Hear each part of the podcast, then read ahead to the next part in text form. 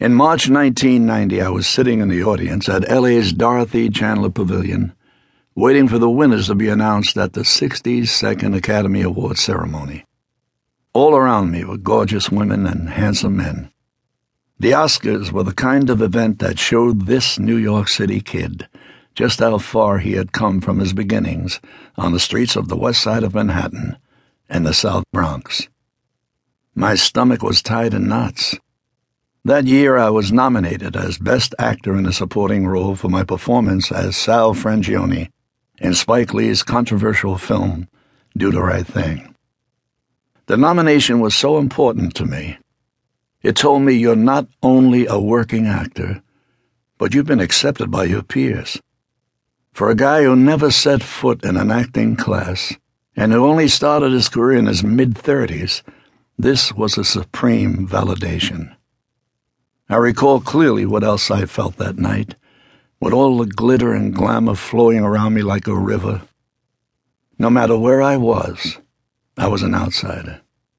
Even with an Oscar nomination and everybody talking about my performance, I still had a nagging sense that somehow I didn't belong. It's a feeling that I've always had.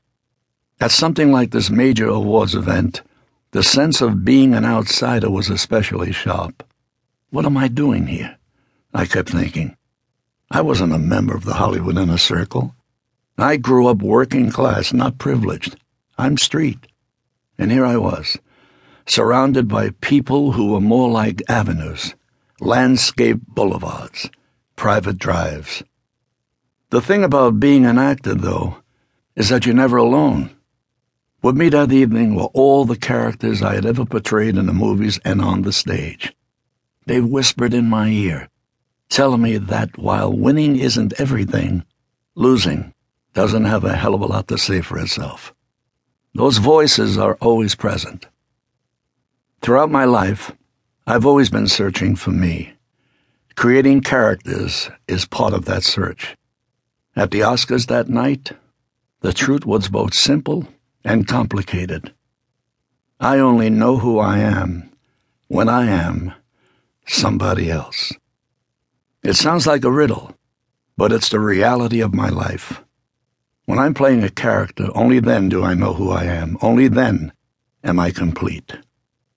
I've experienced dark times in my life when I've been an outsider even to myself. I've been so depressed and confused that I've experienced a loss of self. Acting helped save me.